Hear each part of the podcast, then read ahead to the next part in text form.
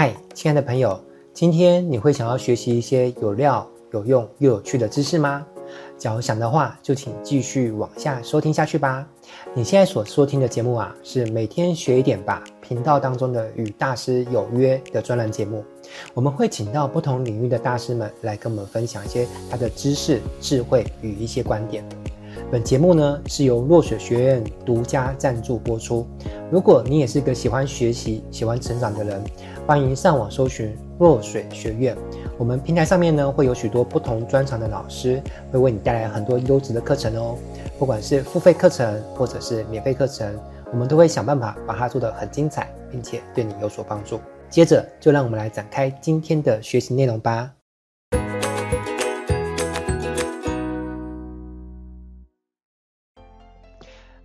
亲爱的朋友，你好，我是威廉老师哦。相信你应该都有买过书的经验，对不对？通常我们到书局啊，在决定是否要买这本书之前，我们是不是都会先做一个动作，就是先去看一下这本书的封面，再决定要不要把这个书呢拿起来在手上翻一翻。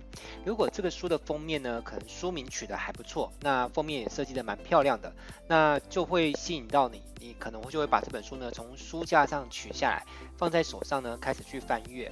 那通常我们会先去翻什么呢？通常我们不会直接开始翻书的内容的文章的部分，而是我们会先去翻哪里？翻书的目录，对不对？所以今天如果你想要成为一个名利双收的讲师哦，请务必要打磨好你写课纲的能力，这跟你未来的收入呢是息息相关的。所以今天威廉要来跟你分享的呢，就是如何规划出属于你的课纲哦。那什么是课纲呢？我这边来做个说明。你就想象说，你的课程呢就是一本你写的书，而课纲呢就是这个课程的目录，这样你会不会稍微有点概念了？所以课纲写的吸引人呢，就变得非常非常的重要。回想一下，你是不是看一本书的时候呢，会先看目录？看完目录之后呢，你可能再挑选其中一个章节，然后大概去翻阅一下。那假如第一书名是吸引你的，第二目录也吸引到你，第三你随意的翻开书中的任何一个章节，你都觉得好像还不错，那基本上这本书呢，你就会决定怎么样？把它买回去了，所以课纲呢，它其实是占据了一个课程呢会不会被卖出去，能否成交学员，让他们报名你的课程的三大要素之一。那好的课纲呢，需要具备两个条件：第一，要很有诱惑性，要让人觉得呢这个课程呢你会教出一个很厉害的东西。你总不能平铺直述的，就像是开水配白面包一样，让人觉得这就是教一个很无聊的东西啊，这是不行的。所以你必须让人家觉得，哎，你会教出一个很厉害的东西哦。但是你又不能明摆说，哎，我就是要教你什么东西，这也不能够太明说。为什么？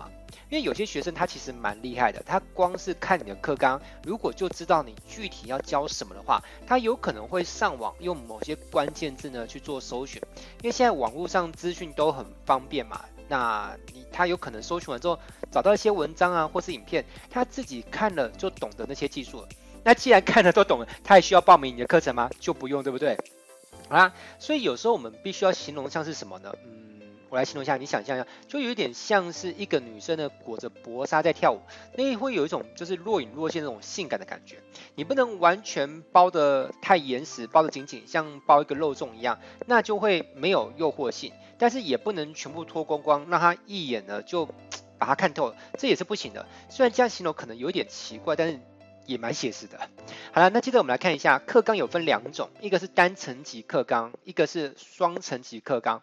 那单层级课纲长得像什么样子呢？嗯，我来举个例子，我有一门课程是教威伯里架站实务班。好，那我现在口述给你听，你听看这种感觉啊。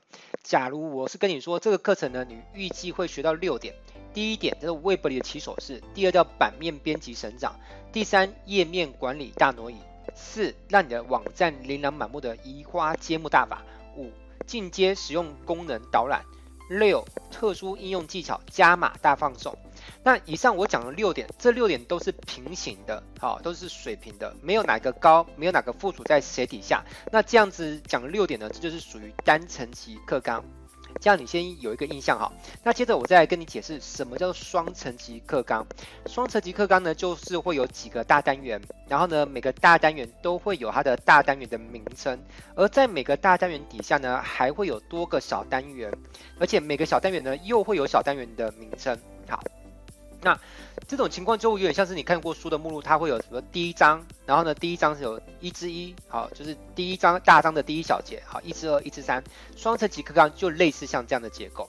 好，那我这边说明一下，单层级课纲呢，它是不管你是要做实体课或是线上课，它都是通用的。然后双层级课纲呢，特别适合什么？特别适合做线上课程，好，尤其是预录好的课程。所以记住哦，如果你是要做个预录好的，就是影片形态的录播课，那一定要做出什么形态的课纲？我建议你最好是做双层级课纲比较好，因为目前来说，所有主流的线上课程的平台呢，它的上架机制呢，都是比较倾向于双层级课纲的这种模式。好，那我现在再带大家导览一个双层级课纲的范例啊，这就是也是我自己写的哈。那呃，举例来说，像我刚刚说的，有分六大单元嘛，好，那假设第一大单元呢叫做 Web 的起手式，然后有分一至一、一至二、一至三，那第二大单元叫版面编辑成长，那一样会有二至一、二至二。好，那。我我先跟你讲一下我取名的一个风格，就是我会取得让人觉得很有意思，不会觉得很枯燥、很无聊，或是很没有什么。你看，像起手式啊、省长，这什么意思？这是取自《如来神掌》，不知道你有没有看过这部 港漫哦？我小时候很爱看。那大挪移是取自什么？呃，金庸小说里面的乾坤大挪移。那移花接木大法就是取自于什么？叫做《天龙八部》里面的斗转星移的一个功夫哦。好啦，那我这边念给你听哦。比如说，在第一大单元起手式部分呢，我的一之一是如何注册账号，不同注册模式的优缺点分析；一之二是选择网站的类型；一之三呢是帮自己的家选一个美美的版型。好，第二大章呢，版面编辑神掌，我这边的二之一是如何变更呃背景模式，好，纯色渐层图片与动画。好，那二之二呢是如何替换背景图，二之三是拿掉你不想要的，换上你想要的。哎，你有发现其实我都好像说了什么，但是又让你不会百分之百的猜透我到底具体是要教什么。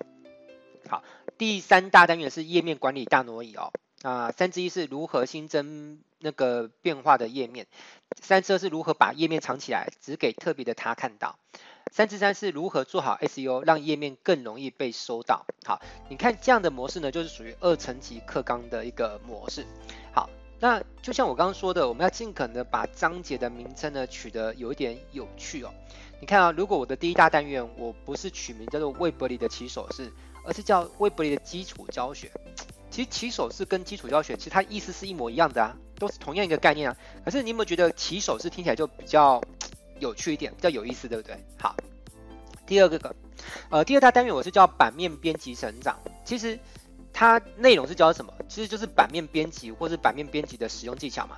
但是我如果就是这样朴实无华的 把这个章节的名称就叫版面编辑的使用技巧，是在于勾引人家想要报名的课程的那个力道就会弱了一点。那当然怎么讲都对了哈，你要叫我朴实无华的那样去讲也是可以。可是对于未来招生报名来说呢，一定会有差，因为越平凡无趣的课程呢，越不吸引人家报名。记住，其实。学员在报名的课程，除了讲师的名声以及课程的内容是不是他需要的，其实你的课纲写的吸不吸引人，也是在学员购买的考量的决策之一。好，好啦，所以我们必须要让课纲看起来是有点有趣又有点厉害的。好，比如说三之三是如何做好 SEO，让页面更容易被搜得到，是不是听起来还蛮吸引人，对不对？因为任何人。做出一个网站，一定都会希望能够被搜寻的比较靠前面一点，好，这就 SEO 嘛。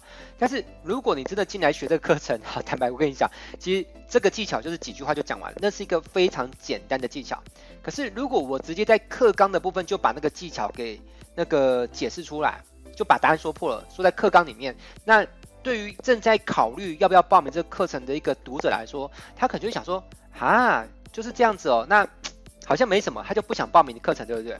好，所以我们要去营造出一个期望值。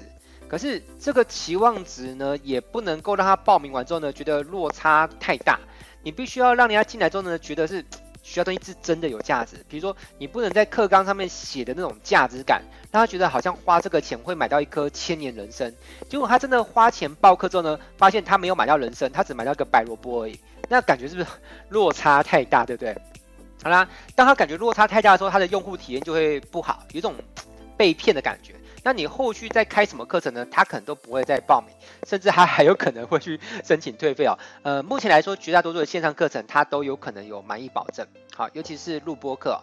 那以此类推，比如说我的六之一是教人如何跟 Facebook 串串接啦哈。让人逛到网站就成为你的粉丝。好，那这边我可以说破没有关系。其实六之一的技巧呢，就是你去 Facebook 那边的取得一串代码。好，那这串代码只要剪贴，就是复制贴上了，贴在你的网页上面的某个地方。这是一个 HTML 语言的代码，所以其实很简单啊。如果你真的去学的话，你会发现这是一个一分钟半就可以讲完，或是顶多两分钟就一定学得会的技巧。可是你看哦，如果我的六之一不是这样讲，我是把六之一写的说如何去 Facebook 取得代码，并且张贴到网站。其实你会发现，这样的六之一是不是很无聊，对不对？就 啊一眼就看破了。所以你必须要让人家有这种感觉，就是哎，好像很厉害哦。但是当他真的学到技巧的时候呢，我有没有骗他？没有啊，我的确是把你教会的啊。因为你按照我的方法去操作，它的确可以产生。这个功能就是让你的网站跟脸书串接在一起，好，让人家逛到你的网站的时候呢，就有机会成为你的粉丝。所以，我们必须要让人家觉得我们教出一个很棒的东西，而且呢，也不能让他觉得他花钱买了你的课程之后呢，有一种上当的感觉。所以，你教的技巧必须要能够兑现你在课纲当中呢提出的承诺，也就是在课纲当中呢提到说预计学完之后可以产生的结果。所以，你现在有没有发现一件事情？其实写课纲哈也是一门很大的学问，对不对？非常值得你好好用心的去打磨一下。我可以跟你说啦，用心打磨好课纲这个能力哦，你花时间大把大把时间投入去把这个能力磨好，一定是非常值得的。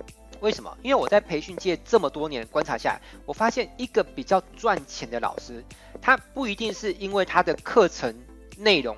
比别的老师更好，导致他比较赚钱，其实这不一定哦。可是我发现一个比较赚钱的老师，往往是什么？他的课纲呢写得非常吸引人，这样你懂了吧？好，对啊，你你总是要让人家先报名的课程，你才会成为一个赚钱的老师嘛。要不然你的内容很有料，结果呢你的课纲不吸引人，那人家根本连报课都不会不会报，那你怎么可能成为有钱的老师？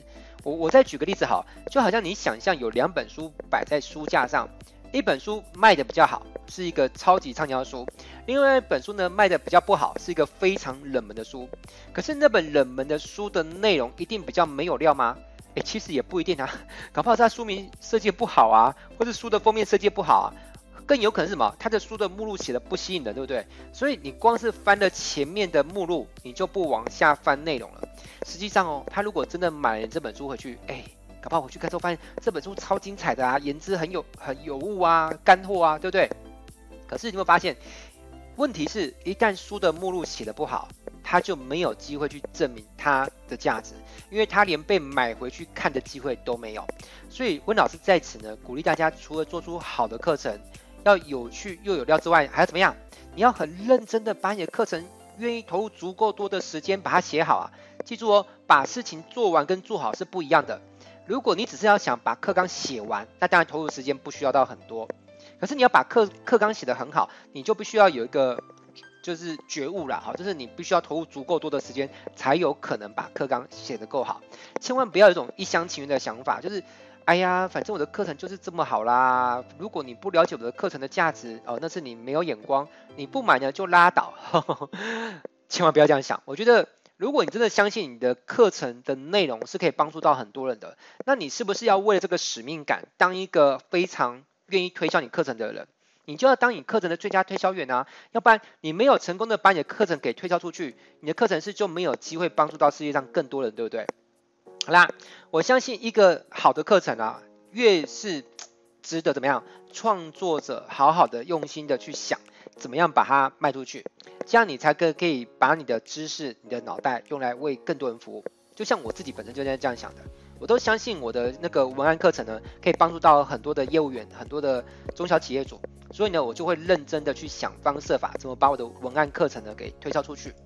好啦，那关于课纲，它其实是一个很深的学问啊，这个水很深。那真的要把这东西给讲完整的话，其实信息量也非常的庞大，所以我并不想要在一个章节就把它拿来讲完，因为这样会讲太久。所以今天这个单元呢，我先跟你暂时分享到这边啊，在下个单元当中呢，我会继续来跟你分享怎么设计出一个让人魂牵梦萦的课程大纲，好不好？那我们就下节见喽，我是威廉老师。拜拜。